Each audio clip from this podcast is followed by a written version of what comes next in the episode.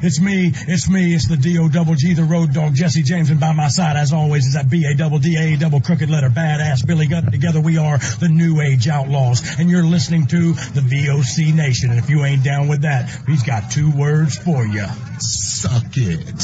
VOC Nation provides live daily streaming shows where fans have the ability to interact with the hosts and guests by phone call, email, and Twitter. VOC Nation hosts include the legendary Ken Resnick, who you probably remember from the AWA and WWE, former WCW performer The Maestro, Wes Brisco, who you probably remember from Impact, Brady Hicks, who you remember from Pro Wrestling Illustrated, former WWE and TNA star Shelly Martinez, and former Philly radio personality Bruce Wirt. VOC Nation's two most popular shows are Wrestling with History featuring Ken Resnick and Bruce Wirt, streaming live on Wednesday nights at 9.30 Eastern, and of course In the Room featuring Pro Wrestling Illustrated's Brady Hicks and WCW alum The Maestro. And by the way, both of these shows take callers live during the show. What are you waiting for? Go listen live right now at VOCNation.com and subscribe to all of our podcasts by searching for VOC Nation Radio Network on your favorite podcast app. Oh, and follow them on Twitter too, at VOC Nation. And one last thing, our next guest, Papadon, says hi.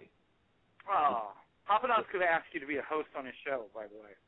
Oh, okay. Yeah, always, you know. If you have a show, he'll ask to be on it. We've had him on Oh. plenty of times, let me tell you. But It pretty Yeah. much is his show, you know. Oh my goodness. Poopadon will always ask for that's, that's that's what I call him, Poopadon. I'm not saying a word. This is Niles Young, the greasiest and most dastardly Italian in all of professional wrestling, and you're listening to Hell in a Cell Talk Radio. Good, good, good. Any questions? No, no, I, I'm good. You know, I just wanted to say that I do find that your unique brand of derision and condescension refreshing after a long day of work. Good, good, good. I'm glad. I'm I'm I'm- I'm glad to see I could put a smile on your face after you work in the corner all day long for your man pimp. No problem. This is the bulldozer Matt Tremont, and you're listening to Hell in a Cell Talk Radio. It, it, it's it's like a Christmas gift. It starts out so well, you unwrap it, and it's filled with. Now Have a good- find that to edit. So have fun. Hey guys, this is Salamander Jones, and you're listening to Hell in the Cell. Oh, you can't ever. Uh, uh, no more. I can't take time off. Well, so many things happen. Uh, I'm sorry. Go ahead. I was just gonna say, so many things happen, and I have nothing and nowhere to spew it. Well, we're back, Dan, Yes, we're back. and I'm I'm I'm so excited tonight.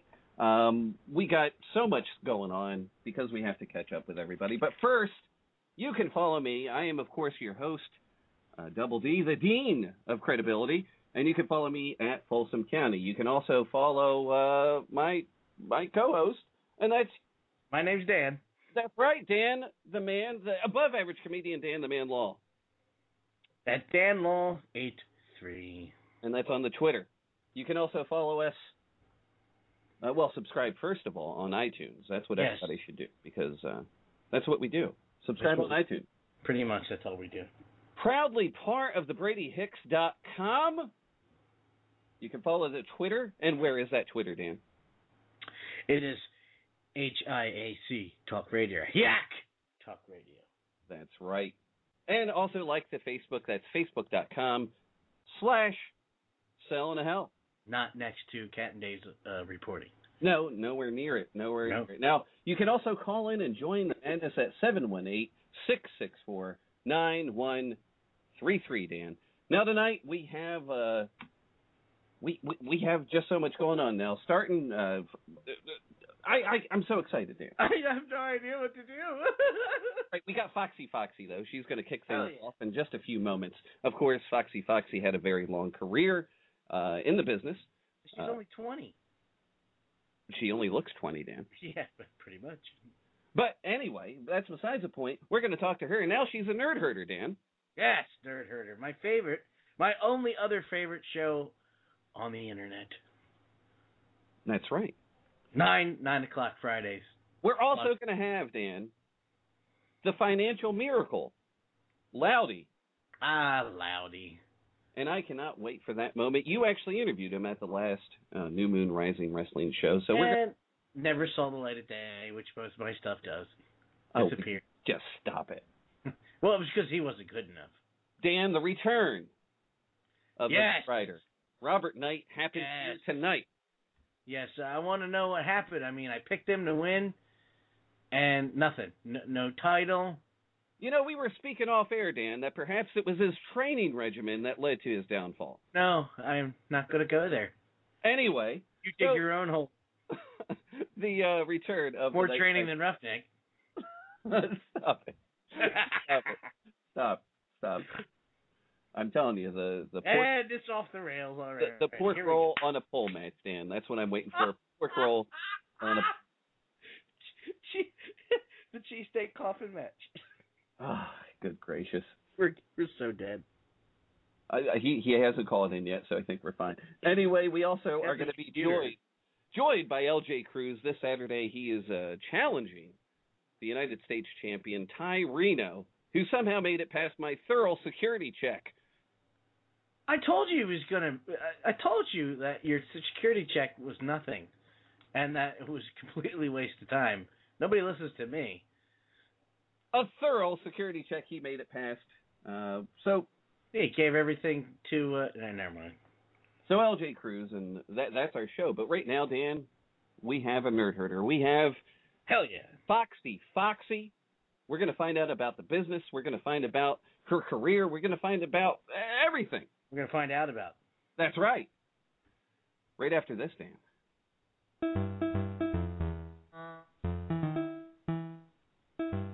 All right. Good evening, Foxy. Foxxy, you are on the line with Hell in a Cell Talk Radio. How are you tonight? I am good. I'm actually popping huge that you guys played the Nerd Herders song. I was not expecting that. I do my homework, or at least I hope I did tonight. I'll tell you that much. Yeah, I was gonna say yeah. So, Foxy, Foxxy, you're with Dean, you're with Dan, and I, we're quite excited about this. Now, of course, when you start an interview, you always start with, "How did you break in?" Oh Lord. Okay. um, I'll, I'll it's give the it's an cliff- obvious question. I'm sorry. Yes, Go it ahead. is. No, I'll give the cliff notes. Um, you know, watched it as a child with my father. Um, I loved Macho Man Randy Savage and Miss Elizabeth and their pairing, so I'm like, all right, I want to do that one day. Fast forward a few years later, you know, I kind of forgot about it. Fast forward a few more years later to when I was in high school and an independent wrestling company was running shows around my town of ECPW. So I'm like, hey, let's start going to independent shows. So we did. They had a wrestling school, and I signed up on my 17th birthday and started training with them. A year later, in '99, when I turned 18, I made my debut as Foxy. Okay, so you were 17. You trained for that entire year, I guess, Uh-huh. before you could legally uh, debut. Correct? Um, well, Gino, uh, Gino Caruso, the guy that ran uh, ECPW and still does, he actually wanted me to start working when I was about six months into my training, and I was still only 17. I decided to wait till I was 18 because I wanted to be out of high school. I wanted to officially have my license and be able to travel more with them. So, I mean, I don't necessarily know if anyone worried much about the uh, age limit in New Jersey. No. Go ahead, Dan. no, that's that's that's New Jersey for you. um, now, did you train with all boys? Yes, I did. Okay. Um, Well, uh, well, what's that like? I mean, one girl, all boys training to be to do, in, in a male-dominated sport, mind you. Yeah. Um, it, it wasn't. I mean, it was obviously hard. It was, it was going to be hard whether or not I trained with guys or girls. Um, I was always a tomboy. A vast majority of my friends, past and present, are male. I get along with males much more than I do with females. So training with the guys wasn't as daunting as it could have been. Um, it was definitely a lot harder. They, you know, they treated me like one of the guys, which I absolutely loved and respected. And um, one girl did come in and start training for a while, uh, Tracy Taylor, and then I started working with her, and she she fought like a man. So it really was no difference when I got in the ring with her to train because she would beat my ass. Okay, now another thing, when I was reading uh, some of your previous interviews that you had in print, you you were saying that when you would go backstage, you're part of the roster. You would go backstage, and some guys wouldn't shake your hand. They just made the assumption that you were a girlfriend and things like that. What what is that Oh. like for you, Uh, um, being part Oh. of the roster and being a wrestler and Mhm. that type of, I guess, disrespect?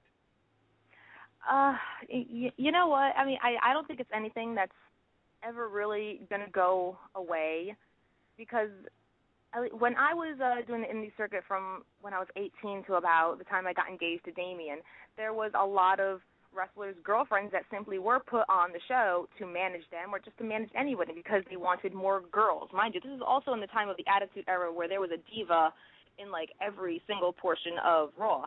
So, I mean, it wasn't.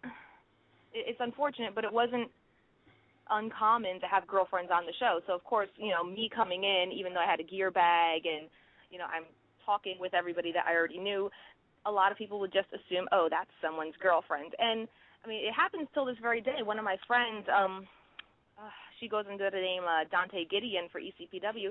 She gets the same treatment. She's been wrestling and managing a hell of a lot longer than I have, and she just uh, came back after about maybe a five year break and people still look at her as if she's someone's girlfriend and it sucks but i mean i guess it, it because it is male dominated they just automatically assume oh you're one of the girlfriends or oh you're just a rat Okay, now another thing I was uh, reading about your early career. You started out.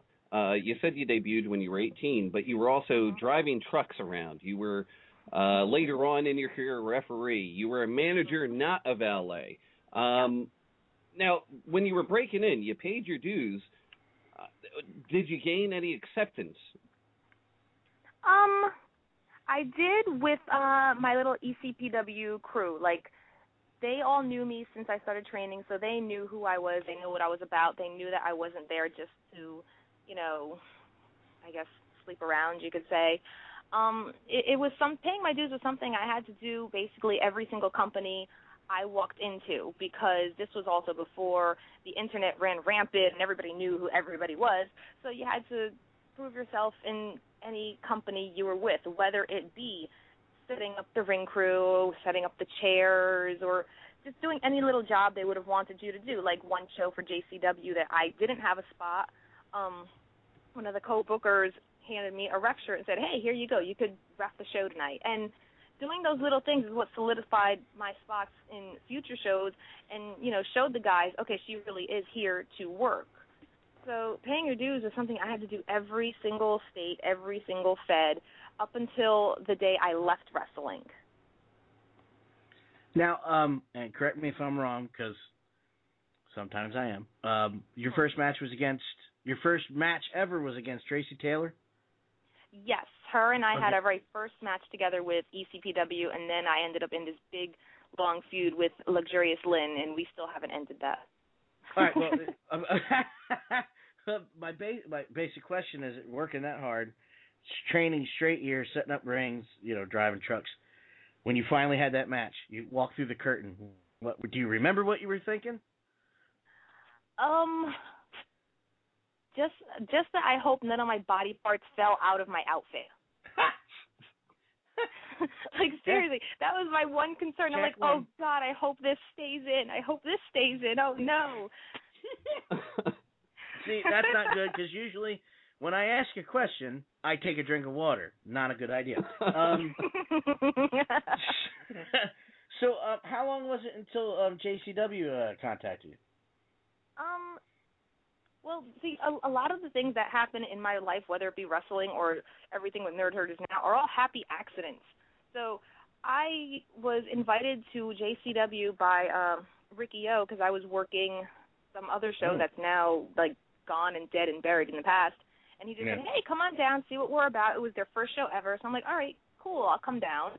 So I went down just to hang out. I had a lot of friends on the card. Figured I'll see what other places were like, and uh, I befriended Christy Kiss, and she really wanted to do a spot with me. So somehow we convinced Ricky O to let me be on the show against her, and coincidentally managed the Haas brothers at the same time.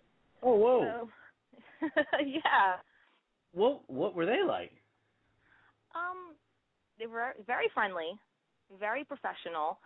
Um, to be honest, I I said this before in interviews. I do not feel they needed me there, and the fact Mm. that they still let me work with them was just simply amazing because they were the freaking Haas brothers. They were huge as a tag team on the indie scene. They did not need me there, you know. so, um, Dean, I- I mean, I, I have another question, but if you want, I, I can No, wait go on ahead. Go ahead. ahead. um, when was the first time you met Damien? First, um, you know that that guy that we mentioned. Yeah, that guy. Okay. Um. Who's well, it's actually a really funny story. I remember seeing him for the first time at a USA Pro show in Queens at the Elks Lodge. I did ring crew for them. They were using Gino Caruso's ring, so me and uh my fellow wrestler friend Sean Sheridan went and did ring crew for them. So I remember first seeing Damien wrestling in the ring against Judas Young. That was my first impression on him. That was it. I didn't know his name. I didn't know who he was. I just saw him and remembered him. So fast forward a few months later, he goes to a JCW show I'm on and I'm refing at, and he sees me and he's like, "Oh, hey, who's that girl?" But I didn't see him there for some strange reason. Fast forward another few months, we are both booked on a USA Pro show and start talking. Nothing like nothing dating wise, nothing cutesy, no flirting, just simply talking, never exchanged numbers, blah blah blah. Fast Mm. forward again, maybe about six to eight months later, he's on a JCW show that I randomly decided to go to, and we actually started talking on a nicer level and exchanged phone numbers. Hmm. Got on our first date and got Hmm. engaged three days later. got married a year later. Oh. Ten Yeah, years later, up here we are. I got to pick up the speed on things, man. Wow. I certainly have to pick up the speed on things. oh well, yeah, you certainly do. Okay. Well, 16 years, you know, you you know, You know, Whatever. You, well, you got plenty of time. you know, you have to get everything in order, Dan. But anyway, uh, I can remember the first time I saw Damien. My heart skipped a beat, just like yours. I was gonna say I started crying. I He has started. an effect on people, doesn't he? I he started, really does. I started crying. Now, when you look all back at it all, Mhm. um, what were, were some of your favorite moments in wrestling? Uh, whether it was as a manager, whether it was as a referee later on in WSU, or whether it was uh, just some of your favorite uh, angles or some of your favorite uh, programs you were part of, or just a moment. Um, oh God. Uh there are always very specific ones that stand out in my head. The main one being when um for IHPW they put us in a crew called Bloodthirsty. It was myself, uh Damien, our tag team partner, Jay Chronic, led by Gangrel. That Whoa. was yeah, that was a huge moment for me because I was always a big Gangrel and Brood fan. So when they were like, "Oh, you guys are all going to be in a clique," that was I think that was definitely the highlight of my entire career. Like that was just simply I I can't even describe that. Uh other little moments, you know, I, managing Mikey Whipwreck as part of the Black Circle was amazing because I was a huge ECW fan. That's where I had wanted to be. Finally, getting to work spots with Jerry Lynn, who I've known since I started wrestling. Um, one thing that always sticks out of my head too, like ECW wise, is a company I used to work for called CWF. They used to use a lot of the ECW guys when um, ECW was just at its tail end of dying but still growing. So I used to hang out a lot with like Chris Candido and Tammy and Dreamer would be around a lot. And in them seeing a lot of the spots that I would do on a show, they would blatantly say, "Hey, Paul would love you. You belong with ECW. He loves unique looks, and you know what you're doing." And I'm like, "Oh, but I'm only 18. I can't do it." yet." You know. So those are all just amazing moments that just stick out in my head all the time whenever I think back about it. Well, I mean, other than the, um, I guess you kind of answered this question, so we want to blow by this one. Is there anybody you wrestled with in the ring that you at one point looked up to, and how did it go? Um, that I would look up to? Mm, not necessarily. I mean, a lot of the women I was in the ring with wrestling wise, we all started out at the same time, just in different like in different companies. Like Alicia started in IWF when I was also training at ECPW, and we crossed paths much later on for uh, Ace Wrestling. Uh, same with Tara Charisma. Her and I had a very brief feud for NYWC while I I started training in Jersey and she was out in Queens training. So everybody I wrestled, we all started at the same time and we knew Right. of each other. There was Right. I never had the opportunity to wrestle against someone or even manage against someone that I would look up to while training or even while growing up. I just n- never well, unless you count Missy Hyatt, but that match was just atrocious. Hmm? well, it was Missy Hyatt. Well, we'll get back to the Missy Hyatt match, but No, we not. do have a caller, Okay. Oh no. and it's somebody that we all know and love. Oh. Ooh. So, uh, John from Rhode Island, you're on the line with Foxy Foxxy. How are you doing tonight, John? How are you doing today, Dean and Foxy Foxxy? Hi, uh, John. Yeah, thanks a lot. Hi. Appreciate that. Well, First of all, Dean, you actually stole all my questions. Yeah. We, you know what, John? I, this is Dan. I purposely I, I read your mind from the internet and I steal your questions. Okay, John.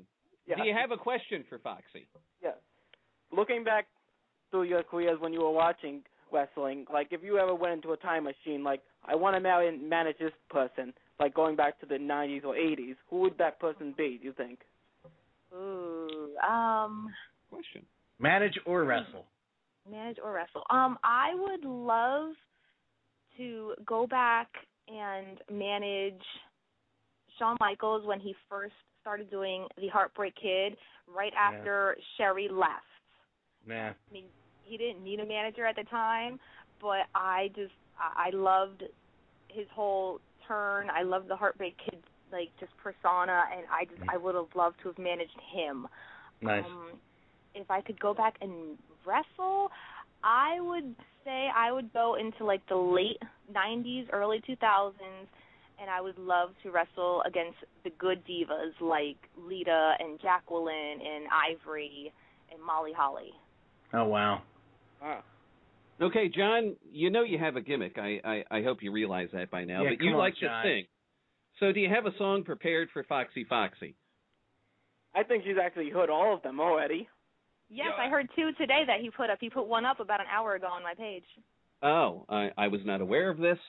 So we are Good we job. You're we- fired. we are shunned now by John from Rhode We Island. just got shunned by John. We did. He doesn't have anything prepared. Son of a. So, John, I'm going to put you back on hold. I know you like to listen, uh, but thanks for calling in tonight, John. Thanks, John. Thanks, John. Have a good week. And I have you. I have another caller. So let's Oh, see okay. what's going on here. Oh boy.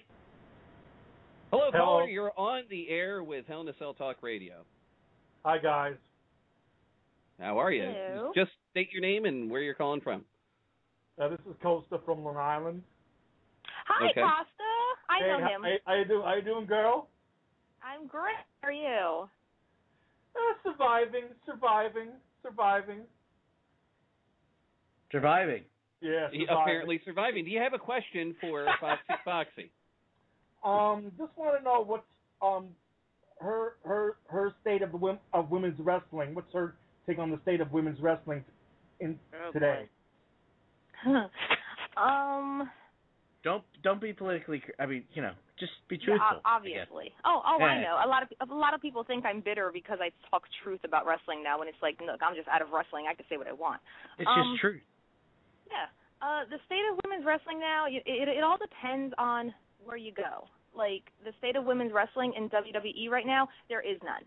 WWE does shit with their women. They give them two minute matches, or the matches get interrupted by other wrestlers, other managers. And and if you listen to the announcers as the women's are wrestling, they don't even pay attention. So what WWE is doing right now with women's wrestling is just crap. Um, I don't watch TNA because I have a whole lot of other programs I watch on uh, Thursday nights or whenever the hell they're on. um, but from what I hear, they're doing decently with their women's wrestling. Um, now the indie scene, I think that's where all the women's wrestling's at. There is, you know, WSU is still going strong. Um, I know that Shine is coming, is doing well. Uh, I haven't heard anything about Shimmer. I know that there's a new one called Blow, which is an odd name. But I mean, if you want really good women's wrestling, you got to go onto the independent wrestling circuit because that's where everyone's busting their ass, and that's where you're going to get real women's wrestling, not like the mindless drivel that you see on TV. Uh, women's wrestling also has a lot to do with the fans. There's a lot of people that are all about women's wrestling, and that is absolutely fantastic. But there's a lot of fans that are so used to seeing what they see on WWE that they hear women's wrestling and they just they they scoff at it, like ugh, that crap. But they're not giving it Ooh. a chance. You know, like they see what they see on TV and they think that's the end all be all. So, I mean, if you want it good, you got to go on the independent scene. Amen. Amen. All right. Well, caller, thank you for that question and thank you for calling in. And make sure you listen to us uh, each and every week. All right, no problem.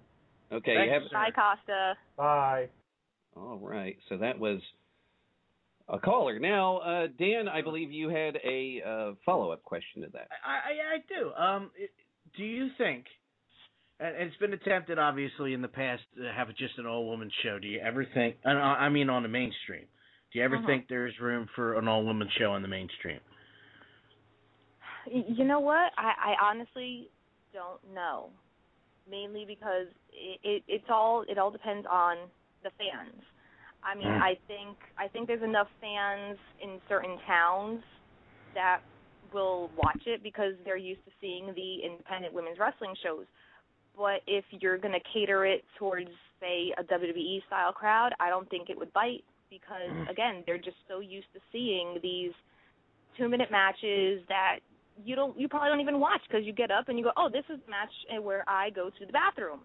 So Yeah. I, I honestly don't think it would be very good on the mainstream because of that. And you know, then there's also the the thinking of, "Oh, let's make it a new Glow or Glow esque, like they did with uh, Wrestlicious." You know, where it's all hoity-toity, girly gimmicks. Half of the roster can work really well, and half of the roster is just a bunch of models.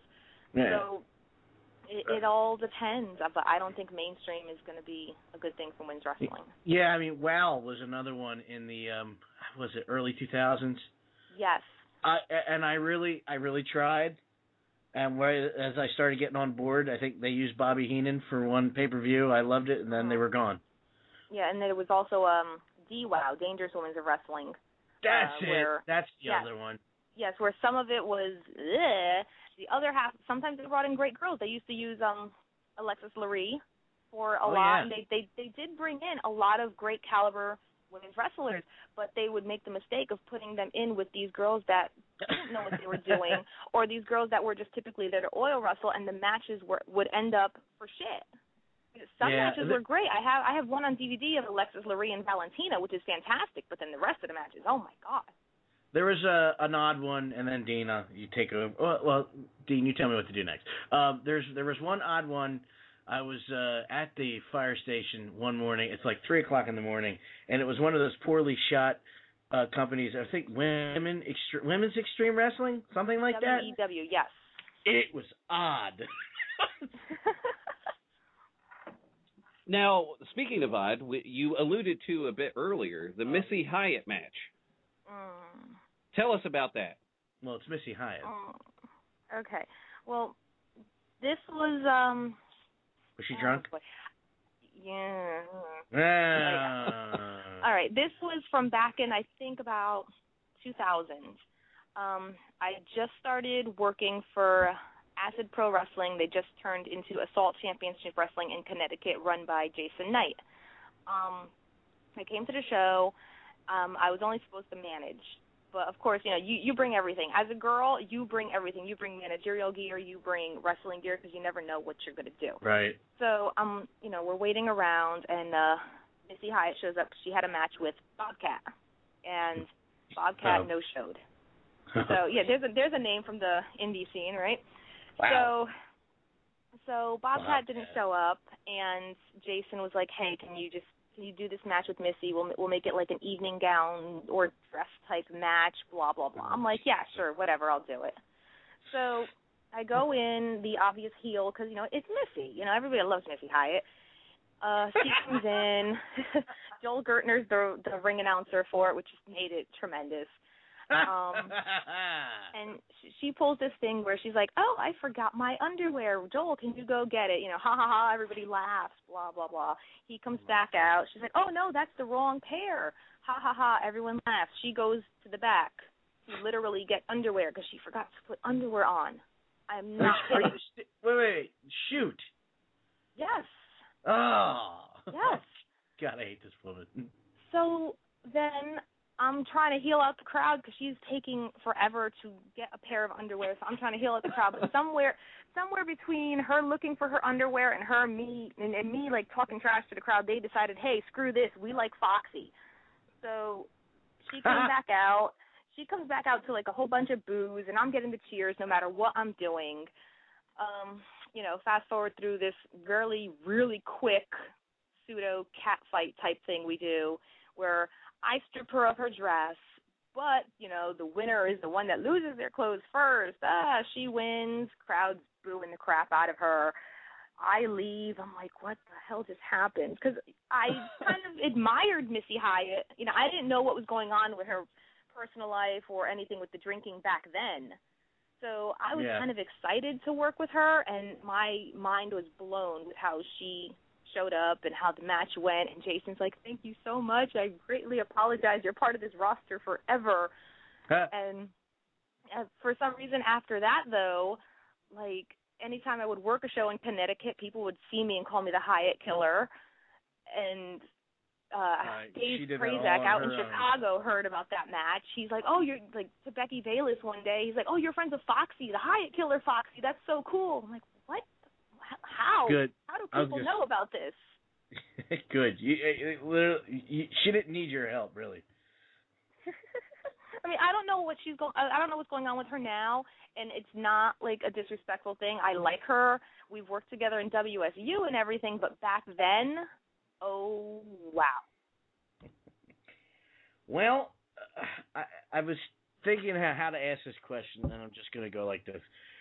Do you still have rest? i i do you still have the bug? Do you miss it? And is there ever, ever, ever a chance there's going to be a return? Uh, yeah, I do. I miss it. Absolutely. I I absolutely miss it. You know, seeing Damien goes to show, going to shows, it really, really bugs me because I want to go to the show. I want to do the show. And then, you know, I, I live and I'm married to a wrestler, so of course, you know, it, we do a lot of wrestling talk, and we're still friends with a lot of wrestlers. And you know, I'll hear a song and think, oh, that'd make great entrance music, or I'll think of an Yeah. awesome spot that I want to be a part of. I would like to make a return. I just don't know when it would be possible. Yeah, make him stay home on weekend. Yeah. Pick a weekend. He's gone every weekend. Eh, just, you know what? You're staying home, pal. Now, of course, you're also part of the Nerd Herders uh, podcast. Uh, give the people uh, what that is all about. Okay, well, the Nerd Herders radio show is basically a radio show in which myself and Damien Dragon talk nerdy to you. We talk about everything um, in geek and pop culture, ranging from movies to video games to comic books and superheroes and like you know TV shows such as like Game of Thrones or Big Bang Theory. Uh, we haven't touched on Doctor Who yet, but we will. Um, yeah, so we, we just talk every, we're like your weekly news of geekdom. Anybody in G4 is listening. We need a replace. we, we need a replacement. Since uh, you're giving up that mantle, we need a replacement for X Play right here. I would certainly agree. Now, Foxy, uh, where can the people follow you? Where can uh, people keep up to date with Nerd Herders and uh, your blogs and everything else? Oh my god, this is going to be a long list. All right, well, I'm on Twitter, which is at Viva Foxy Foxxy. That's one X and then two X's. Um, I'm also on Facebook at facebook.com slash Foxy Foxxy. Uh, see, I have two blogs, though they're updated with the same exact entries. I just figured one would be a lot easier for people to follow. So that's uh, foxyfoxy.blogspot.com. Um, I put new vlogs up every Sunday on YouTube, which is uh, youtube.com slash user slash Viva Foxy Foxxy. Um, and I'm a contributing writer for followingthenerd.com, in which I give comic book reviews weekly. Woohoo! Um, Nerd Herders can be listened to every Friday night at 9 p.m. Eastern on blogtalkradio.com slash Dream Elite. And um, the archived episodes of our Friday night shows are up on followingthenerd.com Tuesday nights through their podcast as well. So there you go. That's where people can follow. uh, I just want to thank you uh, for coming on, and I, I I feel honestly that we only glazed the surface. Oh, without a doubt.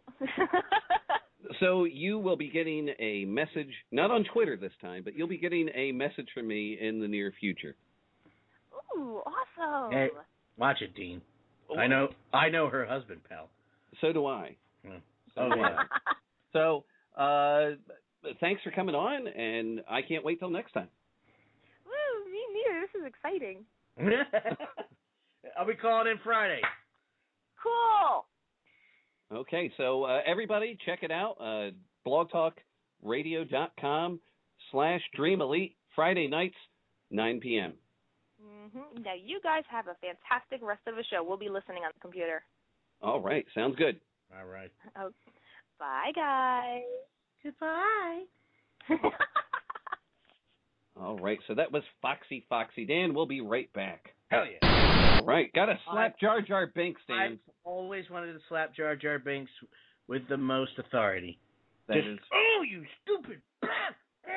That is for sure. Now, Dan, uh, our next guest, who will be coming up very shortly, is the financial miracle Loudy. Hey, why'd you get all serious, man? That's what I do. I can turn it on a dime. Now, what's coming up is uh, some flamboyant guy named Nowdy. He is a little flamboyant, but more importantly, Dan, he's the financial miracle. He was just. Do, do you know the origin of his name? I don't. I've been. Is he because he's really, really quiet? Quite the opposite, Dan. There's a story behind this whole thing. He is the financial miracle, of course, because he came into a large sum of money, and now he finances uh, his wrestlers on that. But with bubbles. W- w- yeah, he does buy a large percentage of bubbles. Way too many bubbles. A lot of bubbles. now, coming up on th- this uh, Saturday, New Moon Rising Wrestling returns. What? And he will be bringing his charges. Drew Blood and Xavier Cross. Xavier Cross, I'm sorry. I- Xavier Cross. I, yeah, I screw that. All I right, It's Dixon. the X. It's the X. It screws me up. I'm sorry. it really is. It's tho- Wow. those X's. Yes, but sir. then you, but you, you could say, why didn't you screw up Foxy's name? Because she has like 45 Faxy, X's in her name. Anyway, moving right along, because you like to narrow in on every mistake I make. Oh, come on. You, you certainly do, Dan. But um, No, I got conf- no, no. Wait, wait. Real quick, I literally thought I was c- pronouncing it wrong. That's why I was like, wait, what? No. From now on, he will just simply be known as Cross. But Cross and. Drew Blood will be uh, taking on the New Moon Rising Wrestling Tag Team Champions, the Untouchables. They cheated. Whether they did or not, I, I, I don't know the story behind uh, Mad Mike. I guess we'll find out more on Saturday uh, behind that. And at this point, I'm just waiting for Loudy to call. But here's the other thing. Um, DWF. We also have Mark Angel going against Cross in a ladder match. Mark Angel put his career on the line. It's for the junior heavyweight title, is what they're calling it now, at DWF. So, ladder match coming up on the 24th of November at DWF. Um, my goodness. Dan, what do you think about all that? And Loudy's behind all of this. The man has his finger on the pulse, apparently. He- He's got all his ga- guns in a row, and I- think he's trying to take over indie wrestling, quite frankly. He very well could be, Dan. He is the financial miracle. I mean, if he has enough money and has enough push, and he gets enough guys, where are you going to go without being able to not see him on his stables of wrestlers? If I could get the words out, good. Exactly, because he he was at Sideshow Pro with Cross. Yes, he was, Dan. He was with. Xavier Cross. That's right. At Sideshow Pro, and Anthony Graves tried to eat his brains. If you don't call, I'm gonna kill you. Tried to eat his brains, Dan. Tried to eat brains. Tried to eat. Anthony Graves. Is he a man? Is he a monster? Part of the Monster Squad with John Dahmer. They cart him out every couple of months. I was gonna say. I mean, uh, uh, soon he'll be showing up at you know ECWA shows, and he'll be taking over stuff. Take it over. He's the financial miracle. Who still doesn't know how to use a phone? Apparently not. Just spit the water all over. The... well, there goes your new uh, computer. Dan. Damn it! There goes your new computer. No, I got it to the left. It's just all over everything else. Yes. There goes the new studio. A lot of a lot of practice you have in shooting things to the left or the right, not on the keyboard. I Yes. I, I, uh, I, uh, my my keyboard is. Pres- hey, wait a minute! you son of a biscuit maker! oh, I got you. I usually I aim for Dave's sign. Well, Bam! well, since uh, he's not here to explain it, I'll go into the origin of Loudy. I was gonna say, do you, do you have that interview that I worked really hard on? Uh, is it loaded? I don't. I I don't know. All right, we'll go to the origin then. We're gonna stall for somebody who's not gonna call in. Let's see. When I see him on Saturday, I'm gonna punch him. Hey, he confirmed, Dan. What can I do? Sometimes things happen. You know what? Talk Taller amongst yourself. I'll give you a topic. I'm taller than those guys over at New Moon. I'll give you a topic, Dan. Don't The topic is training. I'm gonna punch you in the face. no, no. The topic is WWE. Did it go too far, Dan? The heart Oh, attack we're gonna- angle. we're We're going to talk about that a little bit later on when Omega Squad joins us. But I want your thoughts, and hopefully a long enough thought process goes into this. So, uh, go ahead. Do you want me to just talk slow? Um, talk do I think slow, they yes. went? Do I think they went too far? No. Do I think they went too far? Uh, no. And here's one of my um reasonings why. It would have not happened if Jerry didn't say, "Yeah, it's fine." That's my first point. You're not going to answer, are you? So I'm just going to go ramble on like yeah, an just, idiot. just go right now. Just Gotcha, go. gotcha, gotcha. First of all, it wouldn't have happened unless Jerry. I don't think. I think Vince has enough relationship with Jerry where that would have gone unless Jerry said, "Yeah, sure, I, I lived through it. Who cares?" Um, everybody, and, and I got a lot of ideas from people saying things on Twitter, and it's very true. Everybody has been complaining and carrying on and bitching about how you bring the attitude era back, bring this back, this back. There you go. There's your attitude era. You, you have um, Paul Heyman fake a heart attack, and you have one of the best guys on the mics in the business on the mic. I, what else did you want to happen? Did you want him to talk about soft, pretty things that are PG related? I I that- couldn't tell you. I couldn't you tell want to have John Cena main event in another uh, main event another Raw that I turned off? I watched the whole show, and that match came on. I shut it off. Well, joining us very soon is Omega Squad. So maybe you and Omega Squad can talk about this. Yes, I would like to, so I don't have to uh, uh, do this anymore. There he is. That's Omega Oh, Squad, everybody. Hello. Uh, so, Omega, do you think the WWE went too far? Uh, I no. You know what really. we're talking I, I, yeah, yeah, yeah. I, I called in because I was trying to say it to, so you didn't have to talk by yourself. I love you so much. Yeah. no, I don't. I you know you gotta you gotta look at it and say they're gonna try to make a buck off uh whatever they can.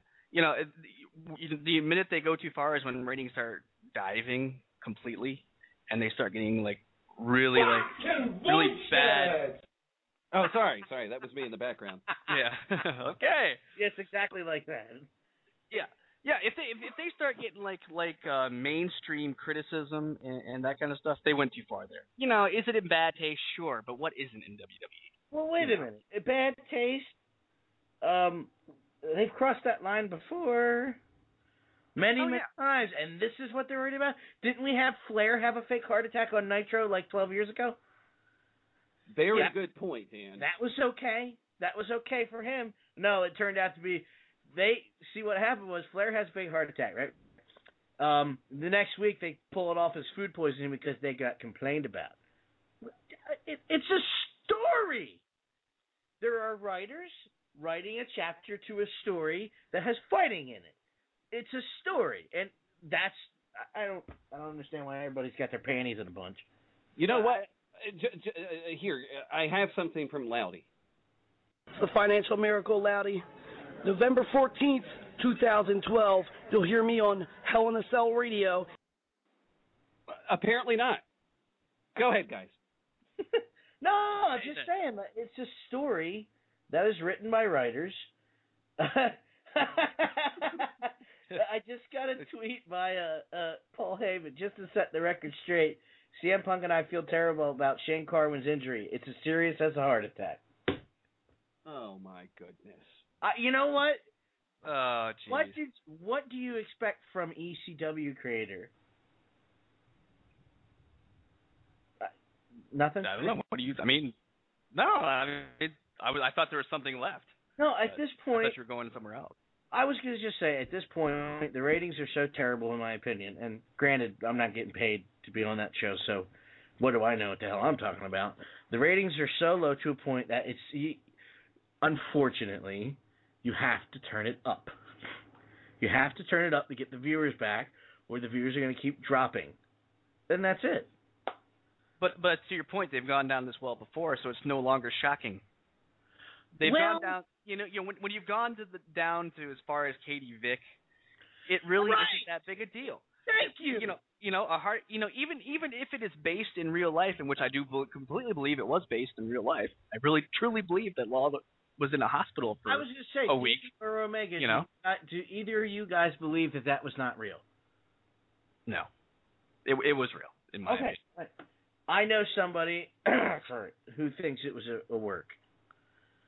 Well, No, we're gonna. she's an idiot. That's that's our cliffhanger. Because we on the line right now, we have Loudy, and I'll you get only him. got five minutes left. well, uh, let let let's find out. here. Up, Loudy. Not yet. Right now. After Up, this. All right, Loudy, we had some difficulty communicating a little bit earlier, but you're on the line with Dan Dean and Omega Squad. How are you?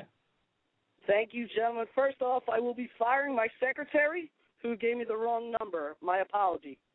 That is, But uh, other than that, other than that, I am good, guys. How are you guys? we are doing great. Uh, very briefly, uh, I, I was going to go into the origin story of how you came up with the name Loudy. I wanted to save it Oh. for you. Go ahead and let the people know.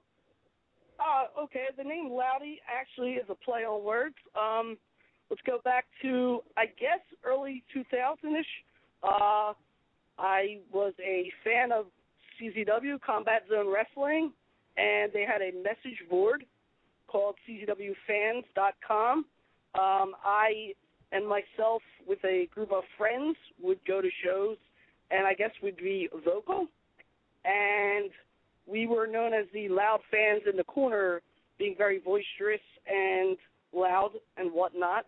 Um, as a username on the board, I took it upon myself to be the captain of our group and be the loud fan. That got the loud fan name out there, and that is what I was known by up until the point I, uh, 2007, um, was a part of PWU's Commissioner Idol, uh, which was a contest that they ran to put a commissioner in charge of the company from the fans.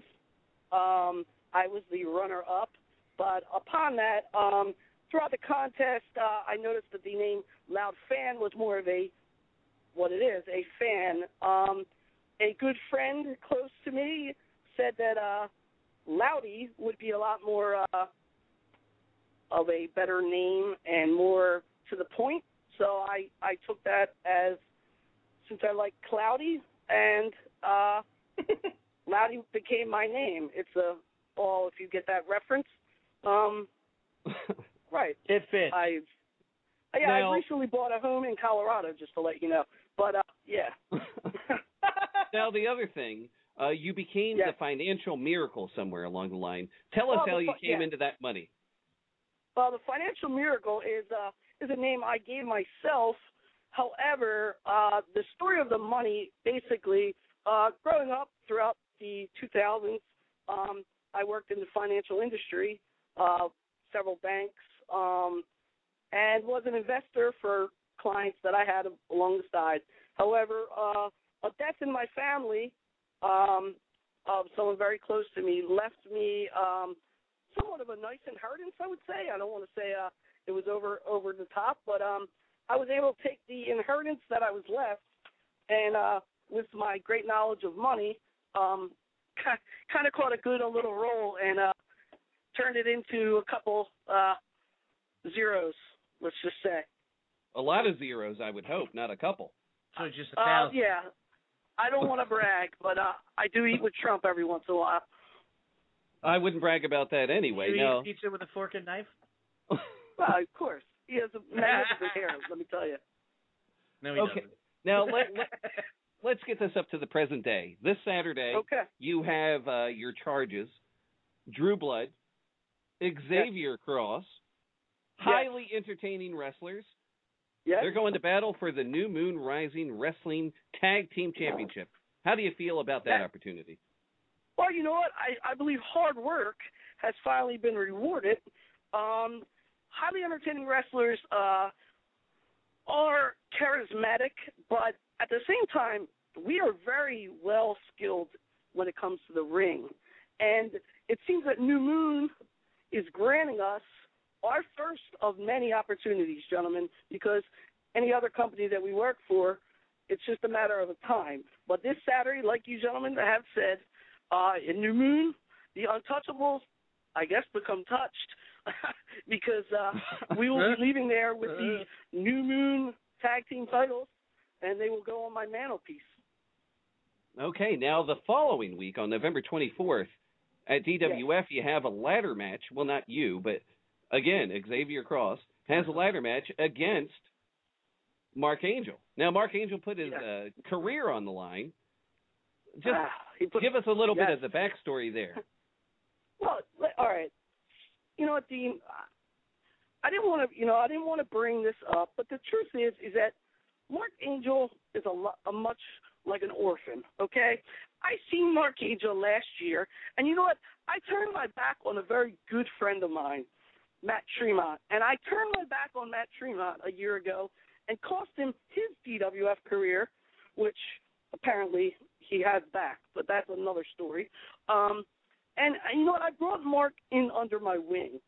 You know, myself and Xavier, uh, we have always seen Mark Angel roaming around, sad looking, and you know, you can only have so much like time in your life, and then you finally feel the compassion that you have to reach out.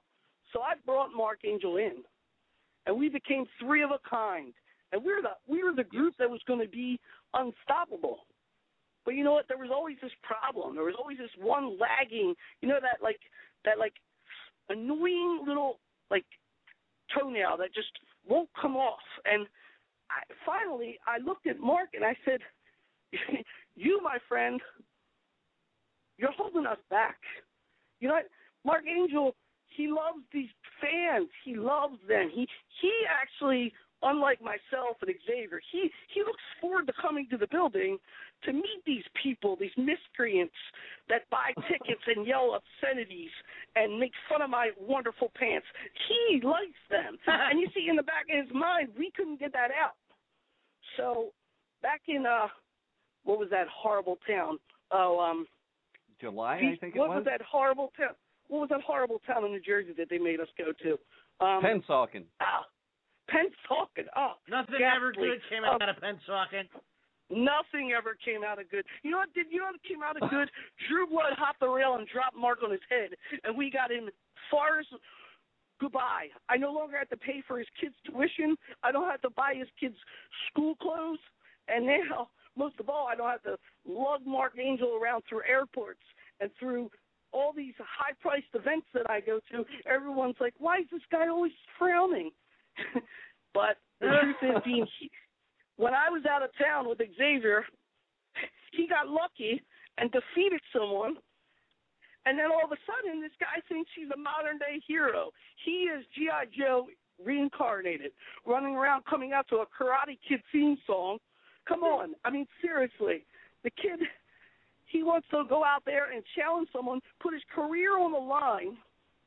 What do we have to lose? We have nothing to lose on the 24th. Mark Angel has everything to lose. So shine his belt up. We're gonna hang it up. I'm gonna point up there one last time, and I'm actually gonna give the kid one more chance because I don't know if you've seen it. I've given this guy a chance to walk away. It's foolish pride that keeps him involved in this match. He has to puff his chest out and get cheap, sealish approval from all these moron fans that want to cheer him on. That really, honestly, when he loses, are going to forget about him. They're not going to pay his bills. He just doesn't realize that. But Now- he'll learn the hard way. Now, Loudy, I do have a caller, and uh, Oh. I, I, yeah, I'm going to get him on here in a second. Now, caller, state your name and where you're calling from. Loudy, what's up, buddy? Oh my this- God! I hear the voice of a moron. Is this Mark Angel calling up to talk to me? Oh, dude, I'm talking to you. What's this? Uh, you felt bad for me? You felt sorry for me? Oh, Marcus Sorrow, the sad little pigeon. Mark, you were like a wounded bird that myself and Xavier Cross felt bad for. You were our project. You know, we had bets to see if we could remodel you into society in a in a upper echelon person, but we couldn't. But you wasted your time calling in. You know, they they want to talk to me, not you. You've never, you know, they didn't ask for Mark Angel to be on this show. They asked for Loudy. There's a reason. But if you want to call up and once again try to take more of my time, go right ahead. Let's hear your piece. I've already seen your Oscar award winning I'm gonna win it for my son promo that you just did. That was award winning. Me and Cross, you know, whoo, that we Cross actually cried. Cross actually cried. I I oh. had to wipe a tear off my friend's eye. And he was like, woo. But go ahead, Mark. Talk. Talk about a ladder. Talk about climbing a ladder, Mark. The only thing I want to say to you two, you two better be prepared for next week. That's it. Prepared. Mark, we are prepared. prepared. We're highly entertaining wrestlers. We're always prepared, unlike you. You see, right now, we're at a gym, Mark. We're at a gym right now working out, while you're somewhere else, probably pushing a shopping cart, begging the homeless for high fives, because that's where you're going to be in a week. All right. Well, next week. Well, that's all I gotta say. Be prepared. Okay. You backed Uh, me in a corner, Loudy. You backed me in a corner. Just get I did for back you in the corner, and you put your big right foot in your mouth, and next week you're going to the homeless line, sir. That's Good all luck. fine and good. I'll see you guys next week. I'll That's all I gotta say. I will see you next week. Indeed. Okay, so Fatality. Fatality. he he's going to see you next week. Now, another Gentlemen. thing, highly entertaining wrestlers. Uh, Drew Blood is actually going to be wrestling Matt Tremont. Doc Diamond came out with the announcement uh, a couple days ago. So, uh, wow, that's going to be a, a hell of a match. First time ever, if I'm not mistaken. It, it is the first time ever, and it will be here in Pennsauken, New Jersey. And you know what? I'm going to come right out and say it, Dean. This is not the first time me and Matt Tremont will look each other across the ring and once again say hello. Matt Tremont is another one of these miscreants that hmm. that well this one actually he's even bigger than Angel because quite frankly Tremont's got a following of clowns that follow him around con- even in different countries. But you see, there's one thing that Matt Tremont the bulldozer. You see, the bulldozer, he he's good at swinging a lot of weapons, and he's good at at, at hurting people.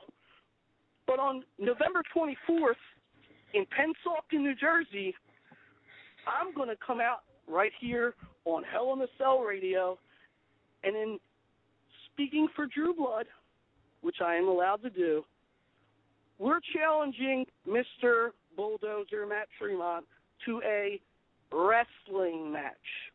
Oh. See, we want to see if the Bulldozer can wrestle. Can the Bulldozer wrestle? Because, quite frankly, I know Drew Blood can. He's notorious for it. And on November 24th, Drew Blood is going to wrestle around Matt Tremont. And then we're going to send him personally limping into his next match.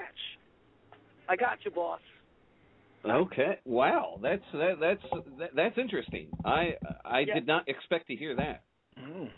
Oh, what did you think we were going to openly walk into his forum and put weapons all around the ring and and foolishly let him beat us up? Come on, Dean. I'm better than that. Drew's better than that. However, let me speak for Drew on this. If it was that style match, Drew Blood can go that way. He's done it in the past. However, on November 24th, we want to wrestle the bulldozer. So we'll see how that goes. We'll see if the challenge is accepted. That's uh that that's quite a big announcement because, like you were saying, the bulldozer is notorious. I didn't mean to say notorious. I'm sorry, but he is. Oh, he's Good job. known for. Good job, Dean. Well, he's well, that, known that's for what, that that's style. where he's made his bread and butter. Yes. Exactly. So, uh, one last question I wanted to ask you, and this is an important topic. It's an important Yes. topic to you. Is the lost art of managing in professional wrestling?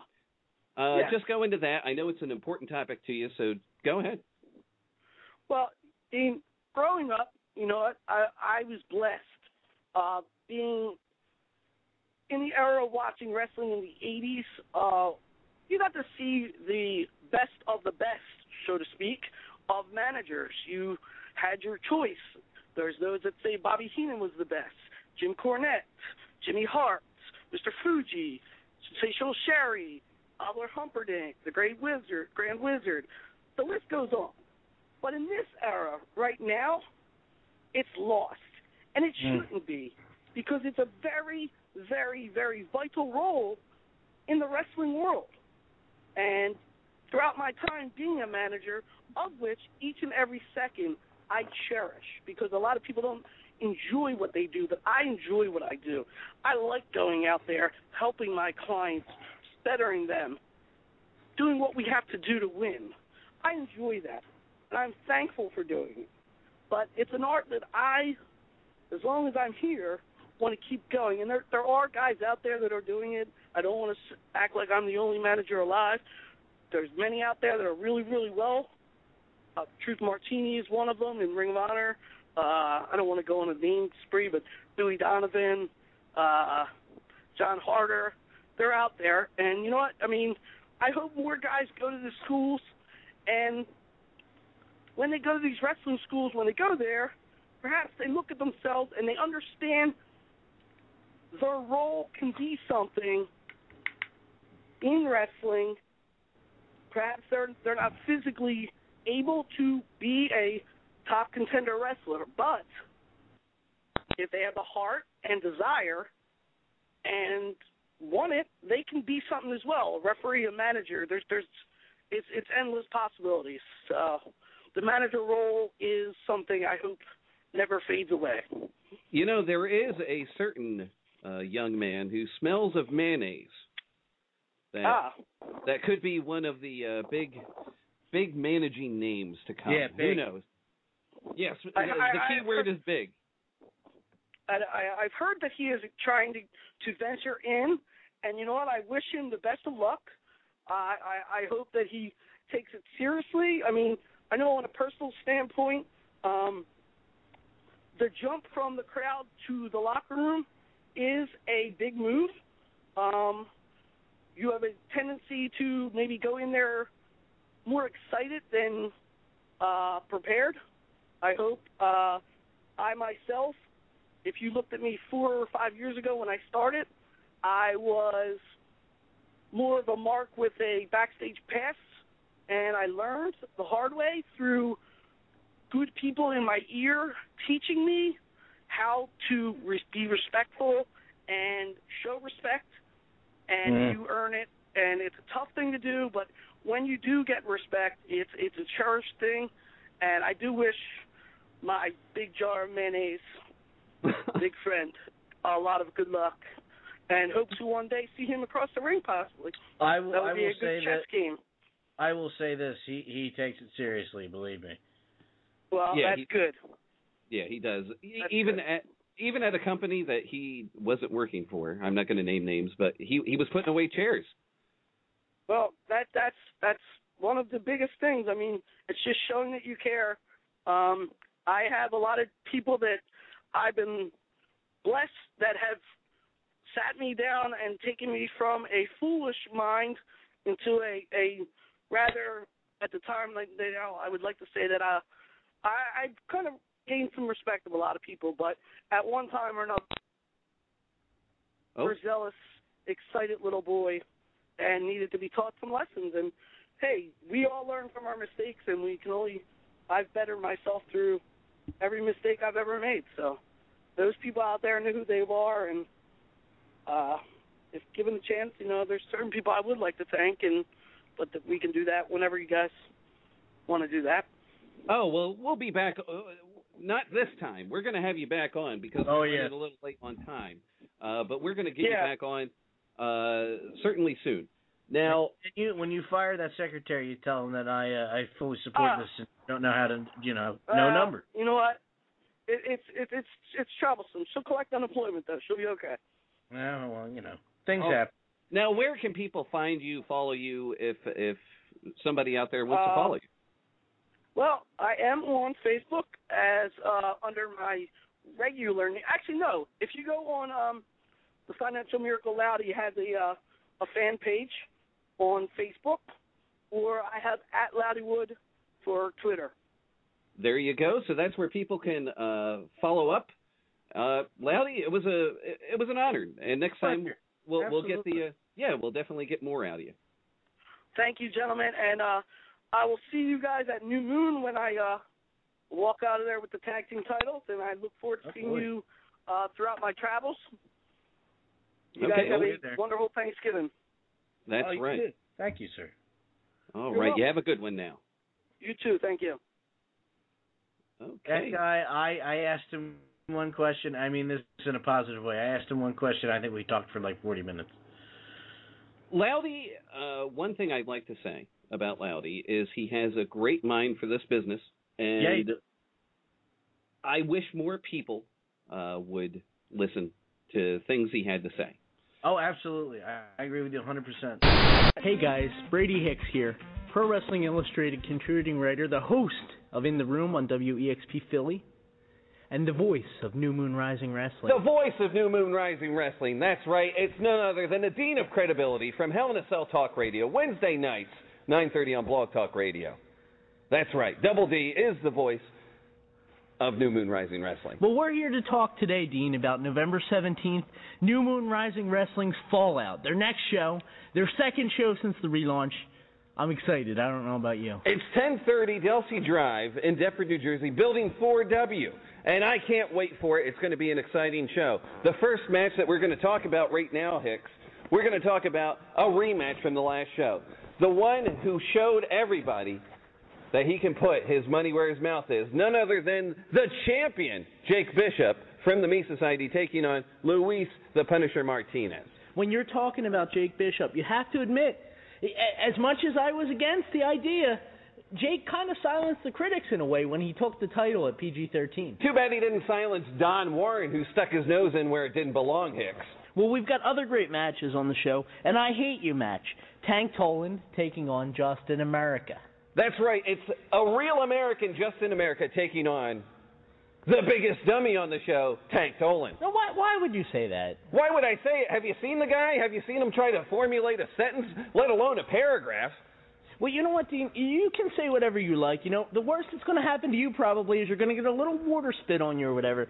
I wouldn't want to be Justin America in an I Hate You match. I, I wouldn't want to be because he has said and done so many things to Tank Toland. I, I, I just don't think it's going to end well for him. Look, look, you might as well call this a boot camp match. A real American putting the boots to a big dummy. And I can't wait to see it at Fallout. Well, when we're talking about real Americans, let's talk the United States title, Dean. Ty Reno won PG-13 just last month. He's going to be defending his newly won U.S. title against the Me Society's L.J. Cruz. That's right. It's the Me Society. They're coming together. They're going to show their dominance. They already have the tag team titles, Brady. They have the World Heavyweight title. Now they're going to have the United States title after L.J. Cruz proves who the bigger man is. And I have to say, I am honored to have hashtag Mr. VIP on this week on Hell in a Cell Talk Radio. And as you guys heard earlier tonight, Ty Reno right here in the room. So I want to know right now, Are you in the Me Society? I'm not in the Me Society. I am, however, an honorary member. Well, what's honorary? What do you mean by that? Well, moving right along, we have a tag team title match. We have another member of the Me Society, the Untouchables, taking on DWF's Drew Blood and Xavier Cross with the Financial Miracle Loudy. It's kind of like an interpromotional dream match in a way, you know? The best of the DWF tag teams versus the best of New Moon Rising Wrestling's tag teams. Well, I'll tell you what, both of those guys, Drew Blood and Xavier Cross, he said a dream match. I'll be sleeping during this. Xavier? Is that how you feel about him? That's how I feel about it. Okay. Up next, Crazy Ivan. Yeah, he, he he's going to be fighting in a Let Me Out match. Let Me Out Let, against let Mark. you out of where? Let you out of the. Never mind, Hicks. I, I, crazy Ivan. He's crazy. He's unpredictable. What else can you say? He's unorthodox. You say that every month about I him. do because it's true, and he's going to tear tear Mark Angel apart. Well, here's the thing. I, I don't think he's going to tear Mark Angel apart. I think Mark Angel has a very good chance of winning this match. And as far as he's concerned, I wouldn't call it a let me out match. I'd call it maybe like a let me. Let my people go, What did I say earlier? Let my people What did I go. say Let them listen to Hell in a Cell Talk Radio instead of in the room. Now, the whole thing about Mark Angel that I don't get about him, he's always talking about the fans. The fans don't cheer for him. He wants them. They're not cheering. They are cheering. He's got to stop thinking about the fans and just get in there and take care of business, Hicks. Well, I do think he's going to take care of business. And as far as Mark Angel goes, that this win is just the beginning of a whole lot of momentum for him. A whole lot of momentum. When you talk about momentum, there's nobody better than the Knight Rider, not Robert Knight. Came in at number one, was in there till the very end. He won the match twice, Hicks. You can't deny it. Threw Ty Reno out twice in that match. He is the uncrowned United States champion. And not only that, he's a great he's a gracious host. He's the American Fat Neck will be his his, his guest on Night Court. Well, you know what? You can't argue with the success that Robert Knight had at PG-13, even though you personally didn't think he stood a chance of winning. And you I went- never said you that. You're on putting record words in my mouth, You Dick. went on record. If you listen to that match, you know the pick that you made, Dean. The pick I made was the man who came in at number one. That's regard. that- That's besides the point. He won that match twice. He is the uncrowned United States champion. But as far as that fat neck, have you ever seen a T-Rex try to pleasure himself? That's why the roughneck is so oh, frustrated. Will you stop it?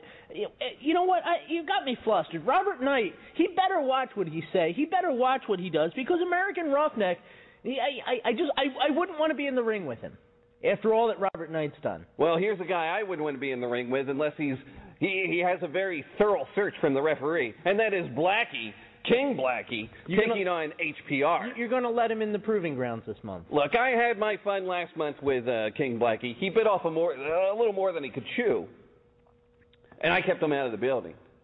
But I got a bigger surprise, something that will rock the foundation of the empire to its very core, and that's Mac Daddy Ron Starr, and he knows exactly what I'm talking about, Hicks. I, I, it'll be interesting to see what you have in store, but I, I, I, I couldn't take you too seriously. I really couldn't. But what about this Hollister punk rocker? What do you got to say about him? He, he comes out here at a return or something. Uh, uh, Or three something. people pop. He, he made. Oh, will you stop it. What do you mean popped? I I'm don't not even know- familiar with that term. Did Captain Dave teach you that? Captain Dave did, in fact, teach me that. Okay.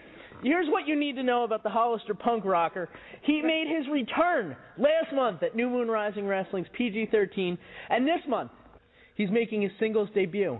Two of the most popular guys in New Moon Rising Wrestling, Blackie, the Hollister punk rocker. I, you know what, Dean? You might be a little bored during this match because you need guys that that sneak around and sleaze around and kind of uh, you know kind of kind of slump around. That that's more your thing. But these guys it's going to be high flying action. It's going to be nonstop action. And, and I, I can't wait. This might be the match of the night It could be a breakaway match, Hicks. The thing is, I'm not too interested to see two guys that shake hands and try to glad stand with the fans. I like to see guys that get in there and tear each other apart.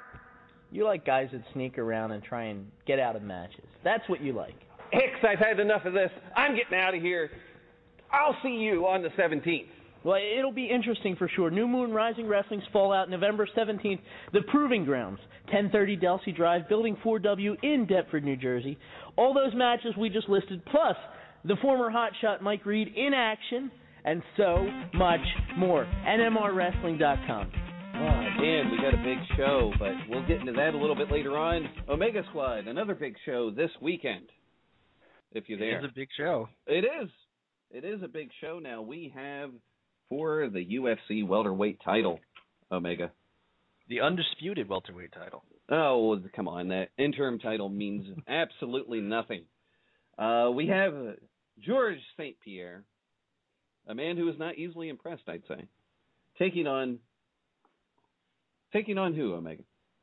He's taking on the natural born killer, Carlos Condit. Now, George St. Pierre, 22 and 2. 20 uh, going up against 28 and 5. Uh, St. Pierre, of course, has a nine win streak. He hasn't lost since 2007, and that was, of course, against Matt Serra. And his last uh, win was over Jake Shields. Uh, of course, he was injured during training. After that, he's been out for a while. An interim title uh, was created between Condit and uh, Diaz. And of course, Carlos won, and he hasn't defended it since. Waiting for St. Pierre, and that brings us up. Now, uh, he has a five win streak, and he hasn't fought since February. So, how do you see this one going down? Do you see it as another St. Pierre domination for five rounds, or how do you see it, Omega?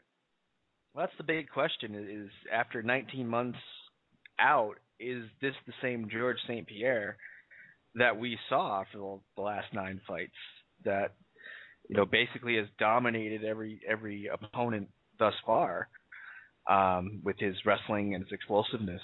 Uh, he had a pretty serious knee injury, and you know, has he? Is it going to hamper him? Has he lost a step? Is there uh, cage rust that he has to deal with? Um, that's a good question. Uh, you look at on the other side, you look at Carlos Condit, who's a guy who can do a lot of things well. Um, he's a he's a great striker. He's pretty resilient, can uh, pretty durable fighter. You know, it's going to be a very interesting matchup. Uh, if my my tendency is to think that that even a diminished George St. Pierre is better than a ready Carlos Condit. Um, but you know how much I don't know. I th- I think this is going to go like most George St. Pierre fights, uh, with GSP shooting for the takedown, uh, dragging Condit to the ground, and then uh, ground and pound, and and and uh, from there from there probably going to go to a decision, which you know St. Pierre's always been criticized in the past for not being able to finish, but I think this goes to decision.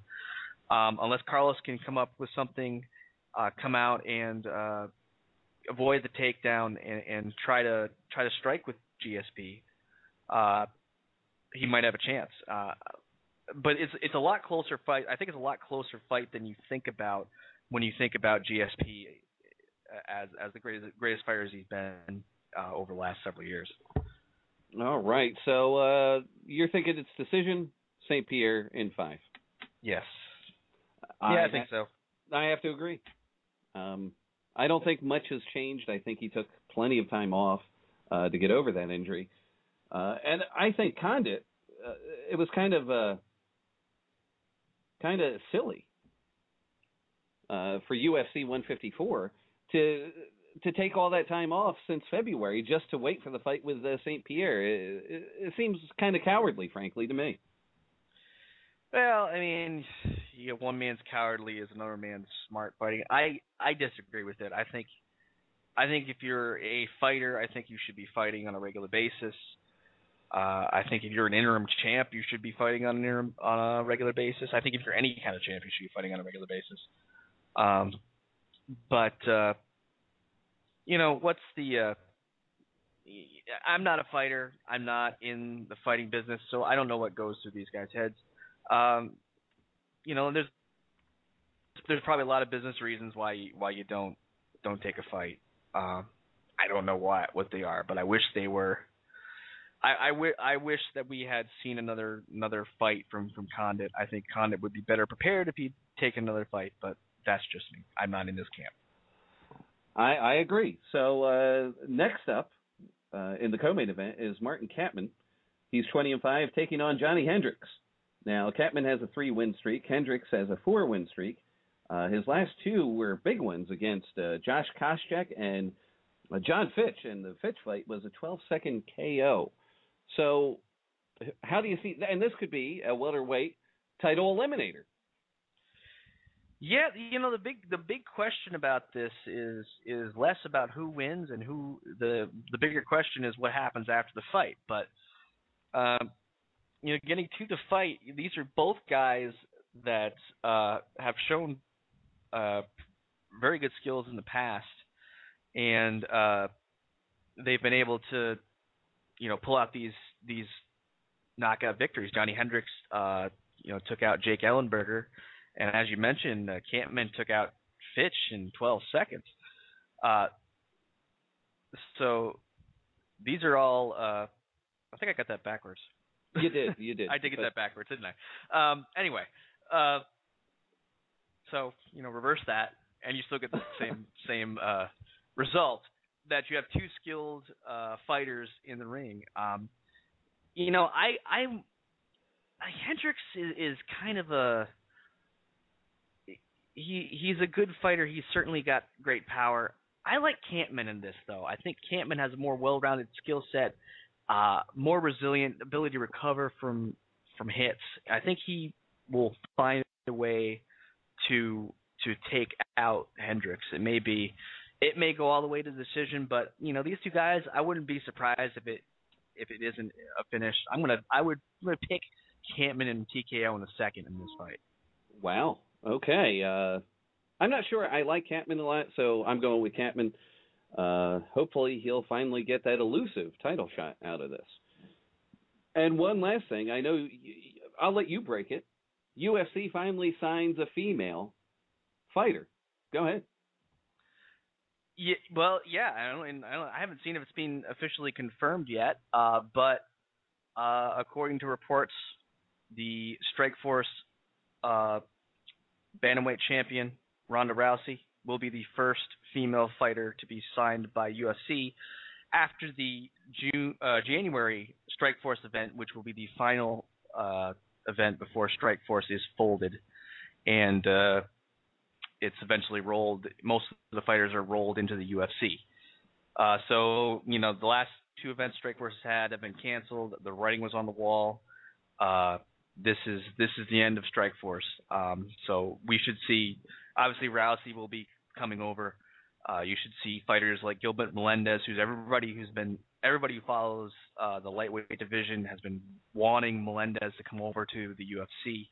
Uh, all those, all the other fighters, um, Daniel Cormier, uh, presumably Nate Marquardt will be coming back to the UFC, uh, and and and a, and a bunch of other people. I'm sure they'll pick up, including uh, a good chunk of the women's fighters as well. Okay. Uh, so, yeah, go ahead, Dan. All right, I have a question, and again, this is um, coming from a guy who doesn't watch barely any UFC, any MMA. we talk about um, Strikeforce getting folded, and there was WEC, there was the cage fighting stuff. Is the UFC is will MMA survive with just UFC being on top, or is competition needed like when wrestling had WWE, WW, WCW? Excuse me. No, no, I don't think so.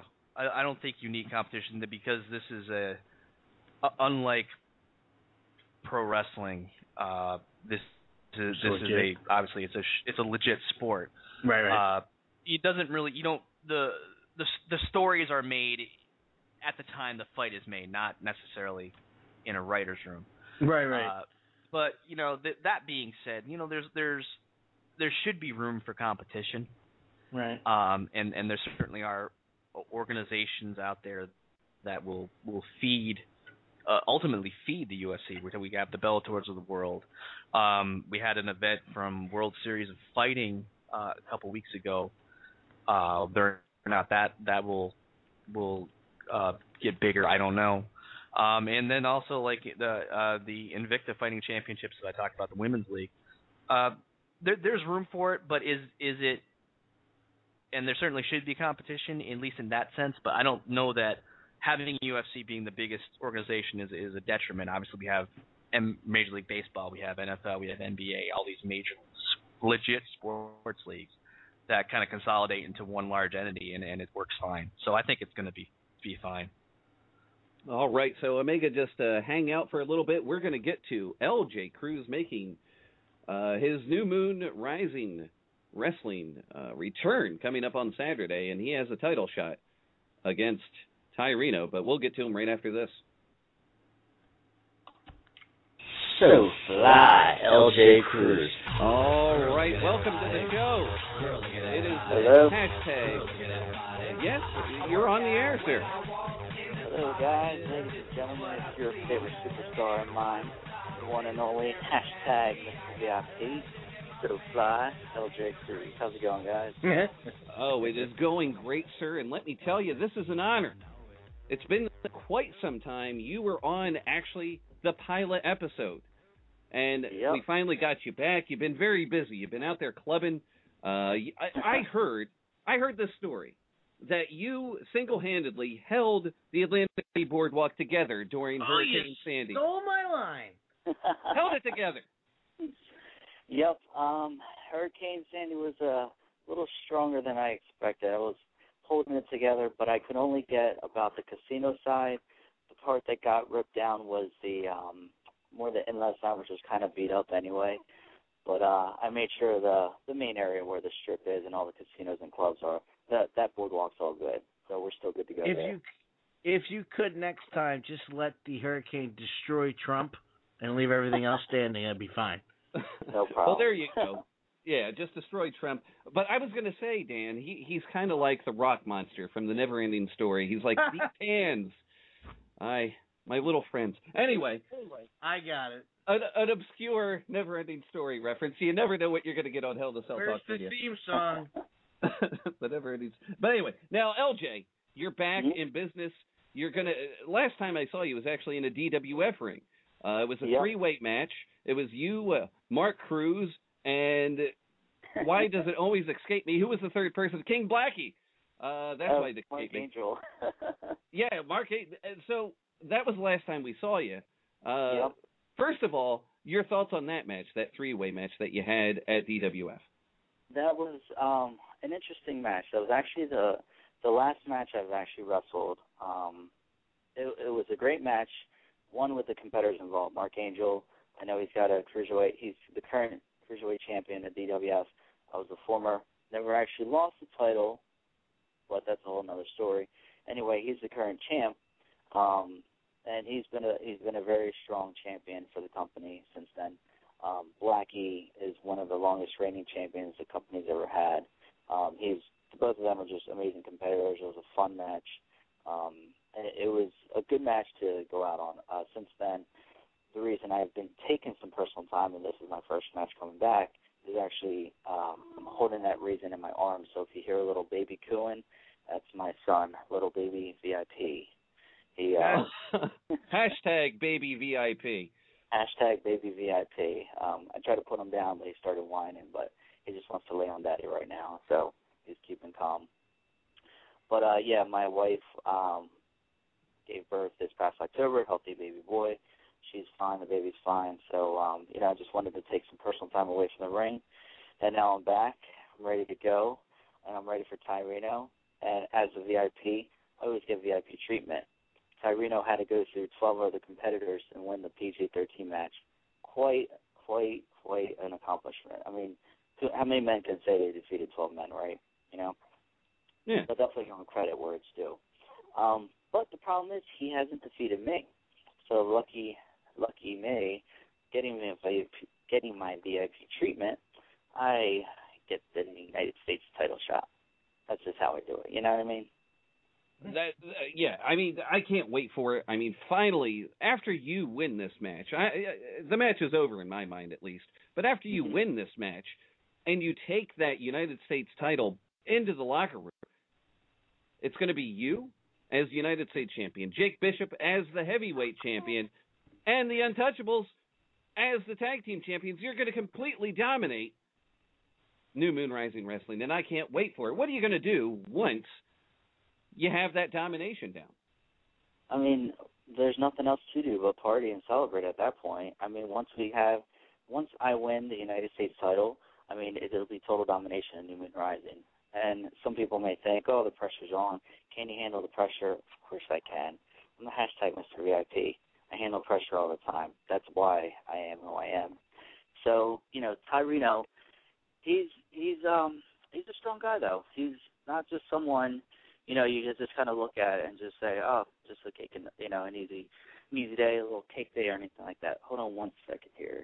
Oh, take your time. That's baby VIP, people. Baby, hashtag baby VIP. I will get it trending if it kills me. Hashtag baby VIP. in his swing. In his VIP swing. Okay, he looks like he's asleep now. Okay, good. That's great. That he gets some VIP time now. Somebody drive by his house, make loud noise real quick. That's not Oh, funny, man, I'll Dan. go- Come on. I'll have to go kick someone in the face if that happens. yeah, I, I would. I would understand. Now, uh, so we were talking about the domination that you, uh, Mm-hmm. the, the Me Society would have at that point. Absolutely. Um, you know, the Me Society, we've we've been uh we've been around for quite some time. Um, I basically been with them as long as I've been with New Horizon, about almost a year now. Um, and it was almost a perfect fit. The Me Society, it's all about me. Of course, I'm all about me. Everything's about me. VIP, I get what I want, I take what I want, I do what I want, I am what I am. That's just how it is. But this, you know, coming into this match, I'm really looking forward to it because Ty Reno, not many people know, Ty Reno and I actually came into the business around the same time. We actually went to the same school with the CZW Academy. I think I was in a little bit longer than he was, but I mean, we've been through the same training, same ass kicking that we've been to get into this business. So I know how tough he is. I know how strong he is. I mean, he's been the champion almost every company he's wrestled for, and of course, he's the new Rising United States champion by defeating 12 guys. That's quite an accomplishment. So I'm looking forward, one, as a fellow alumni to another. So I'm looking forward to wrestling him.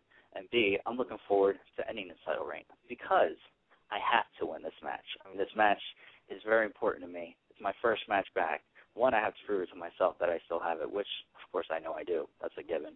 But two, I have to win it for the Me Society because I need to complete our dominance.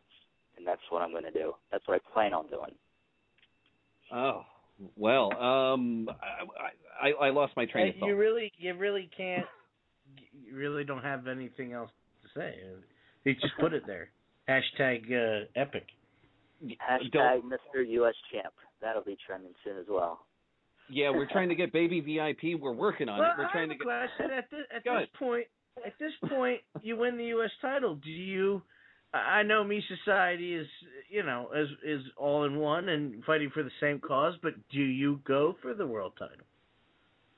That's a very good question, and um, I'm glad you brought that up. See, LJ Cruz, LJ Cruz defines what a champion should look like.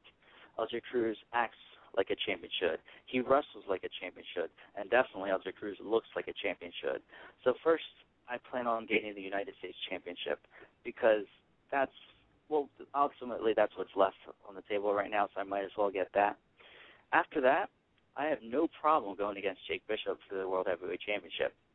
I mean, we are the Me Society. Ultimately, it will stay in me, you know. And if me, as LJ me, happens to be the champion at that point over Jake me, well, that's okay.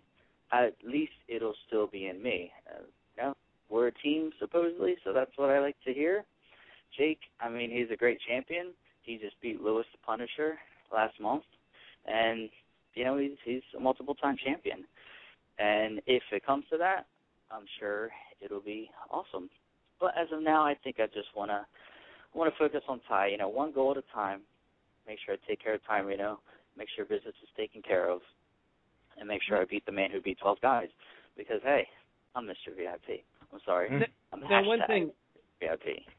One thing I wanted to bring up, you, you kind of have this uh, brotherhood that was instilled in you from the CZW Academy with Ty. Now, are you going to have an honorable match? Not that you don't wrestle an honorable match, but are you going to keep the Me Good Society? save.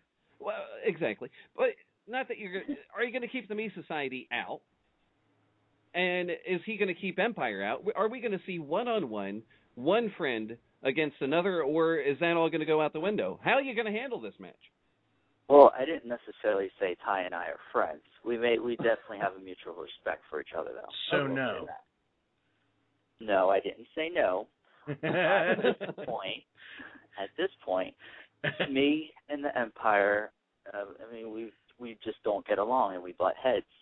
I mean, that's a given. Blackie and I have fought many times. I've fought with Ty. I've fought with Ron Starr. I mean, we just butt heads. It's just a given. So will it be a one-on-one match? Well, as of this point, as of this point, it is advertised as a one-on-one match with no interference, nothing involved. Will it happen? Well, those who come Saturday will find out exactly what happens, and those who come Saturday will get to see a new United States champion. Will we get to see Baby VIP? Hashtag Baby VIP. Hashtag Baby VIP will be home with the hashtag Mrs. VIP. Very good. so he won't be at this show. Okay, maybe one day you'll make that I Ricky. see some outside interference. well, no, I was just going to say maybe one day we'll see that Ricky Steamboat entrance from days of old when he would bring Little Dragon to the ring Only if LJ carries a Komodo dragon in. at the same time. It's very I'll have to carry a lot of hundreds if I'm carrying my baby as well. That's my yeah.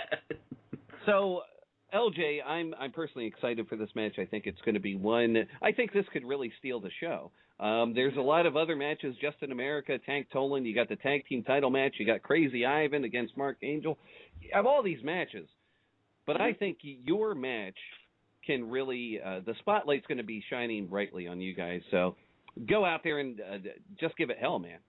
Let me put it this way: it's been over. It's been about four months since my last match. I have a lot of built-up aggression uh, to release in the ring. I have a passion and a fire now, especially after the birth of my second child. LJ Cruz is a different person now. LJ Cruz is coming. He's. I've. I've got a fire. I've got this aggression. I'm there not only to steal the show, but to prove that I am the best that New Moon Rising has to offer. I am there to prove that I am a champion, not only by definition and look, but by title come this Saturday. And this title will happen to be the United States title. And Ty Reno, I'm sorry, as strong as a competitor you are, as great of a champion you are, in just about every company you are, Saturday will not be your day, my friend. This is LJ Cruz's time. LJ Cruz, this is LJ Cruz's company. Yes, the Me Society, and I'm all about that. But ladies and gentlemen, let me tell you this. Mark my words. New Moon Rising is LJ Cruz's company. This company will move forward because LJ Cruz is here, and I am here to make a statement and prove and grow this company. LJ Cruz's time is now. I am the man. Period. Wow. So there it is. You laid it out on the table. Where can the people follow you?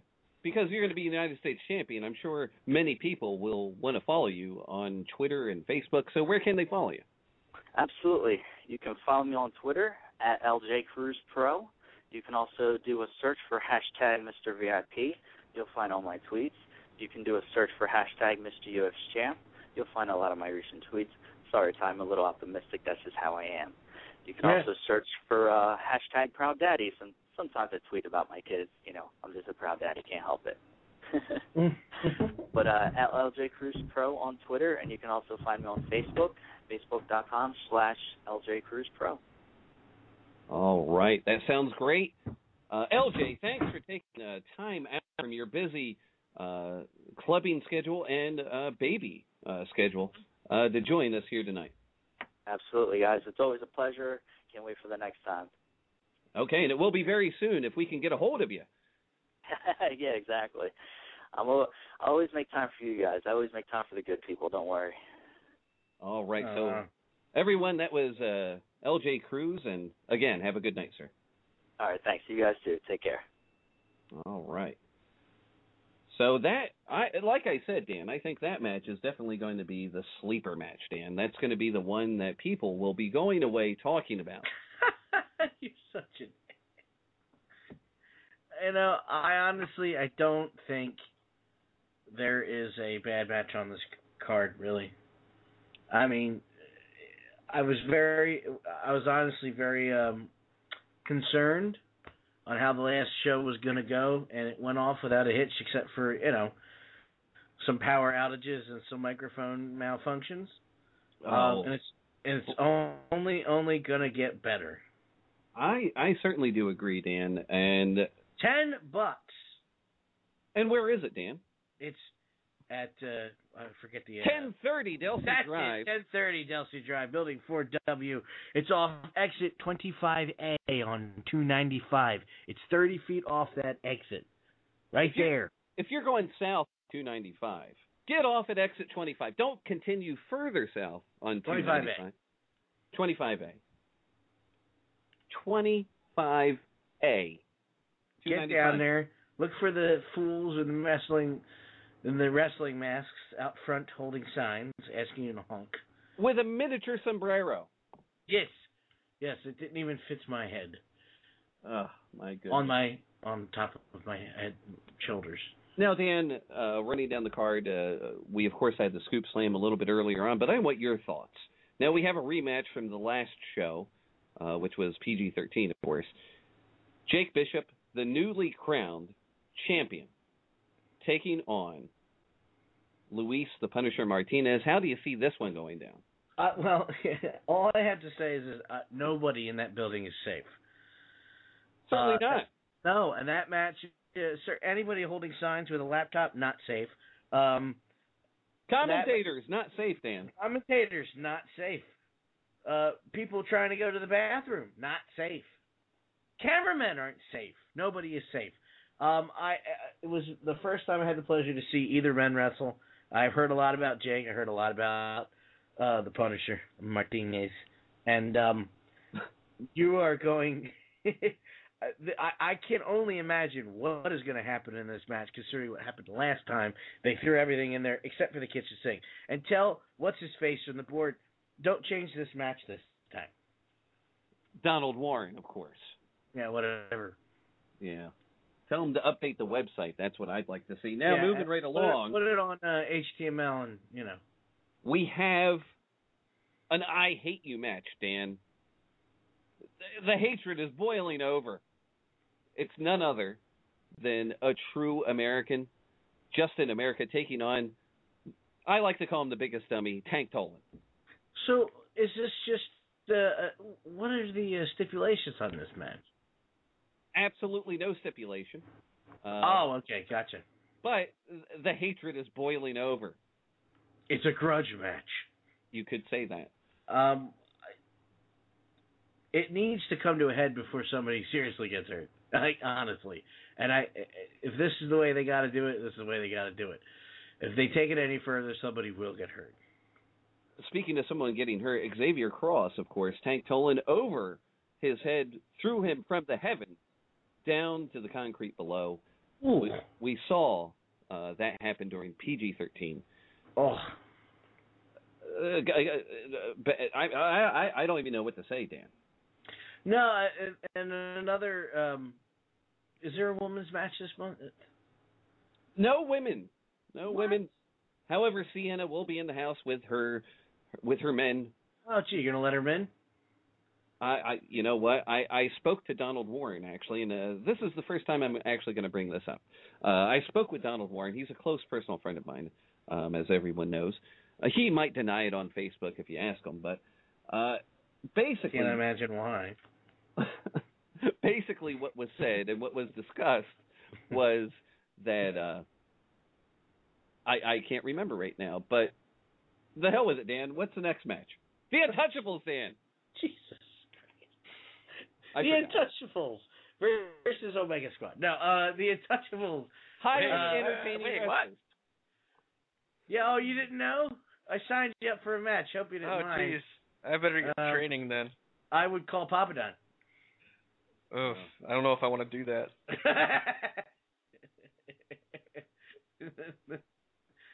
um, so they're taking on highly entertaining wrestlers, Dan. Drew Blood and Mark Angel. How do you see that? With, uh, Drew Blood, Mark Angel on that one. So you're saying new tag team champions will be crowned at Unless Fallout? somebody doesn't throw anything into the ring this time and cheat. Not that I saw that happen last time. You know what, Donald Warren, he sees lights go out, he sees all these things, but he does not see um he doesn't see water in the face. I have a feeling we've not heard the last of uh, Fusion DS in this situation. Uh, knowing what Damien is capable of, there's some trouble to be had. Baseball bats team- Yeah, ba- baseball bats You never know, Dan. Baseball bats and uncontrollable anchors. He surprised the the hell out of everybody at an ECWA show we uh, that we were at. Literally surprised uh, everybody. The fans, the referees, people had no idea what was going on. He went into the back den and selected the first thing he saw. Thank God it wasn't like a baby. Yeah. it didn't matter, Dan. He was going to pick anything. I remember what Donald Warren and I talked about. It was he said, "Hey, go easy, go easy on the Empire," because exactly. Yeah, talking to him is uh, memorable. I eh, exactly, Dan. Now, the thing I, I showed Donald, Wa- I, I let him see the evidence I have against Empire's leader, Mac Daddy Ron Starr. You already know what this is all about. you were here, so I let Donald Warren in on our secret. Oh, you told him? Don Warren knows. Dude, So you're uh, dirty. I, I, I've changed things around. Do you want people? Uh, do you want four big dudes to beat the crap out of you, and then one woman to laugh at you? She probably would. She pulls chest hair, Dan. Uh, yeah, I've seen that close up. Toughest woman in the business, Sienna Duvall. Hardest working too. Uh, you know what? And and I do want to. Or, or can we mention what happened? Oh yeah, she the, Uh, the match is out there. You, you say the toughest, which was filmed brilliantly and commentated brilliantly. NewMoonRiserWrestling.com. Um, Omega Squad, have you seen the match we're talking about? I have not seen the match. No. You are a terrible partner. Um, I, I am. I will link you the because uh, a- a stand-up guy filmed it, and two, well, one okay guy um, announced it. The other guy, I'm not so sure. You take your pick. Um, the Flip a coin. The flip a coin. Uh, what were they going for? A sunset flip? I think it was a miscommunication. Um, miscommunication. Let me have another drink. There's a miscommunication in the ring with Cherry Lane, and um, not to be confused with um, another douchebag Lane, and um, Sienna, where um, Sienna got dropped on her head. I mean, scary moment. And, and and you see in the shot, everybody kind of went, um, okay. And you say toughest women in the business, and I know she's not the first woman to get hurt in the business. My point is, she finished that match. She finished the evening on her feet instead of on her back, considering how flat she landed on her head. She certainly did. And uh, speaking of someone who lands flat on his back, that's the American Fat Neck. He's going to be the guest of none other than. You know what? He, he he's counted at this point. You know why he changes the light bulbs there? Because he's seen them so often flat on his back in the middle of that ring. Now, the views are expressed by da- uh, for D- Dan Wall. hashtag shoot, pal. Now, Hashtag shoot. so anyway. Oh, You're getting sorry. your, your ass kicked, dude. Saturday should be a fun day. I'm, All, I'm there all day, pal. I'm but, uh, staying away from you so bad. he ruined my pie. This is all revenge. Now, uh, You, well, whatever. he ruined my pie, Dan. I'm upset. He did give me five dollars for one tasty Claire. That's the type of knowledge that this man has. Now, anyway, he's going to be the guest of Robert Knight, our guest earlier tonight. Now, how do you see that uh, night court going down? Do you see it breaking down, or do you see maybe some type of I don't think it's going to last five seconds before somebody tears somebody's head off. Fair enough. I re- that's it. I don't think two words will be spoken. Now we also have a respect match, Dan. HPR, the Hollister punk rocker, Glenn Storms taking on Your best friend. King Blackie. And these guys respect each other. These guys are great guys, and uh, it makes me sick, uh, to tell you the truth. Well, you know, God forbid you see some. You need to learn to learn lighten up just a little bit. It makes me sick that these guys are going to go out there and you know, glad stand for the, the the fans. It's no good. I want to see who the first one to throw a punch is. That's what that's what I want to see. How do you see that? It won't. It won't be you, pal. Oh, I'm not throwing punches. I I I don't. Uh, this one I'm not going to comment on. Just see, let it unfold in the ring, folks. Ten bucks, exit twenty five A, off 295, 1030 Delsea Drive, Building 4W. Don't continue further down on 295. No, there's nothing there but an oil refinery that caught fire. Exactly, Dan. I was there. Stop at exit 25A, directly in the middle of 25A. And Delaware. Smellaware, Delaware, whatever. Smells like carrots and pizza. Carrots, did you say? Or carrot seed? pizza.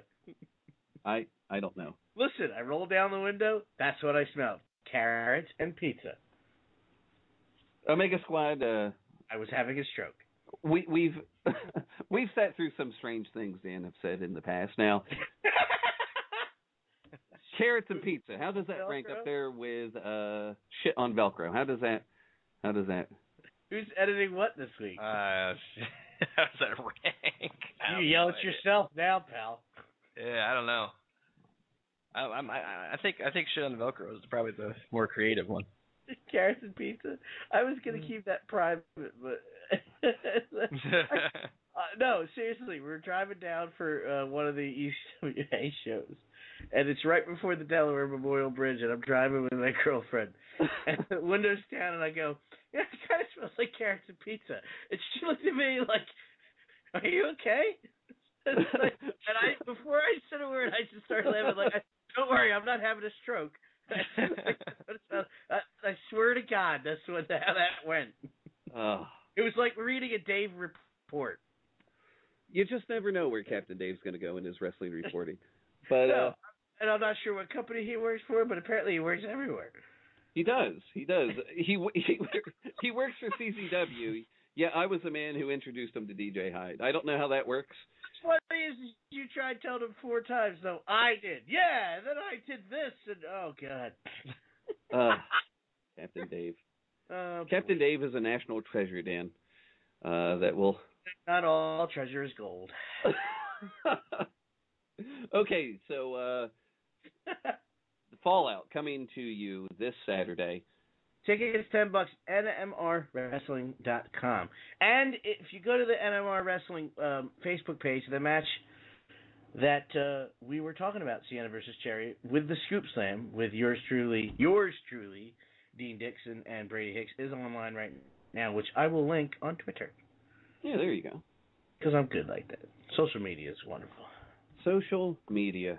Now, guys, we talked about it briefly in the beginning. WWE, a lot of people crying, moaning the blues, saying they went too far. How dare they use a heart attack as part of an angle? For Oh, those of you out there, well, for those of you out there that say that, I have to say, uh, my goodness, uh, wake up. It's time to start getting a little edgy, I think. Let's go back uh, and, and get edgy, quite frankly. Because- Again, I will bring up the fact, and they weren't even. I mean, at that point, WCW was still on the other side of attitude, quote unquote, um, when Flair had a heart attack, and uh, Eric Bischoff caused it, and um, he was fine, and they pushed it off as um, food poisoning. Like they they went everywhere.